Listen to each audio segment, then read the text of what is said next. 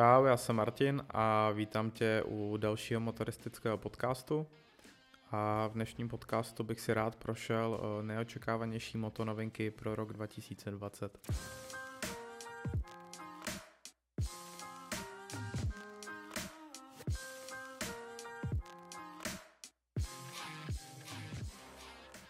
A tou první novinkou je Aprilia RS 660, Eh, je to vlastně super sportovní motocykl střední kubatury. Eh, měl by vlastně nahradit eh, kdysi dvoutaktní Aprilia RS 250, což byl opravdu výkonný motocykl, který dokázal konkurovat i silnějším čtyřtaktním šestikylům. A Aprilia RS 660 vlastně bude mít nový řadový dvouválec o výkonu 100 koní, a to při velmi nízké hmotnosti jen 170 kg. Eh, nejočekávanější novinkou u Yamahy je nový Tracer 700, eh, což je velmi oblíbené sportovně cestovní eh, enduro střední kubatury, které, které si vlastně ponechává základ z loňského motoru, pardon, modelu což vlastně bude úplně stejný motor, stejný podvozek, stejné jízdní vlastnosti. Každopádně největší změna se týká designu, který byl kompletně pro rok 2020 přepracován. Hlavně teda přední část, kde přibyly ledkové úzké světlomety i s ledkovým denním svícením a motor zde bude klasická Yamahácká sedmistovka, tedy řadový dvouválec o objemu 689 kubických centimetrů s výkonem 55 kW. V podstatě je to ten stejný motor, co se dává i do Yamahy XSR 700, po případě do Yamahy MT-07. U KTM se očekávají hned dvě novinky, které půjdou do výroby, a to Duke 890R a KTM Adventure 390. První z nich Duke 890R je vlastně náhrada za Duke 790, což už sám o sobě byl velmi ostrý a divoký motocykl. Každopádně Duke 890R by měla být ještě o dost divočejší.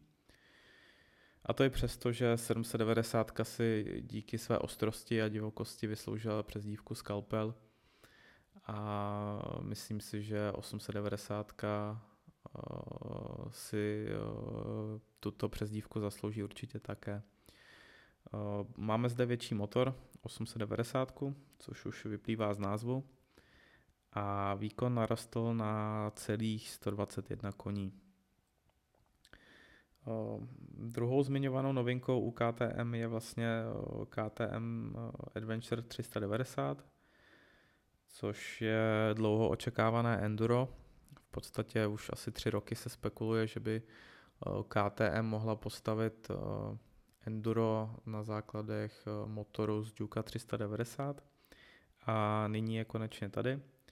Je to vlastně jednoválcové cestovní enduro pro 18 leté řidiče – kdy eh, motor této 390 má výkon 32 kW, což se vejde do limitu 35 kW eh, pro řidičák A2. A myslím si, že mladí řidiči budou zažívat eh, hodně zábavy a dobrodružství na tomto motocyklu. Triumph Rocket 3 to je motocykl, který se pišní již dlouhou dobou jedním nej a bude se jim pěšnit i nadále. A to nej je vlastně, že má největší motor eh, v sériově vyráběné motor, motorce. Eh, doposud se vlastně jednalo o tříválec eh, s objemem 2294 kubických centimetrů, ale ten v nové generaci dokonce narostl na 2458 kubických centimetrů a výkon stoupl z 147 koní na 167 koní, což je nějakých 20, 20 koní. A kroutící moment eh, zůstal schodný a to 221 Nm. Eh, co naopak kleslo, tak je razantně váha, která klesla oproti předchůdci o celých 34 kg, a to z 334 kg na rovných 300. A největší změny jsou vlastně vidět hned na první pohled a to je vzhled. Nová generace Raketu 3 si vlastně zachovala dva kulaté světlomety, ale vypadá nyní o dost moderněji i mohutněji a vlastně celkově je to takový majestátnější motocykl. Sám se divím, že, že to vůbec ještě majestátněji šlo, ale, ale Raket je nyní majestátnější než, než jeho předchozí verze. Teď něco pro úplné magory a to je Kawasaki ZH2. Název H2 už napovídá něco z Kawasaki H2 Ninja, což byl šílený, nebo stále je, stále se vyrábí motocykl s litrovým tříválcem přeplňovaný kompresorem a Kawasaki ZH2 má v podstatě tento stejný tříválec s kompresorem převzatý z Ninja, akorát snížený výkon z 231 koní na 200 koní, ale na naháč si myslím, že je to až až. Modernizace se dočkal uh, i nejprodávanější a nejpopulárnější motocykl na české scéně. Uh, a tím motocyklem je Honda Africa Twin, která nově nese název Honda CRF 1100 Africa Twin. Uh, vlastně byl zde změněn motor, navýšen obsah na 1084 kubických centimetrů a výkon byl zvednut na 102 koní. A co je zde ještě nového, je vlastně nový digitální displej, nové elektrické systémy a semiaktivní podvozek. Nakonec ještě jeden motocykl pro absolutní magory a tím je Ducati Street Fighter V4.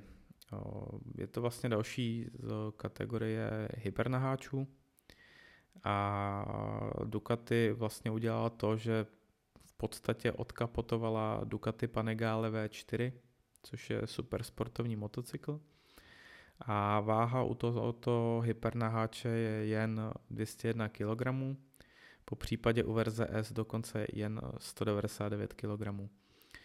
A výkon je zde šílených 208 koní, což je ještě o 8 koní víc než u Kawasaki ZH2.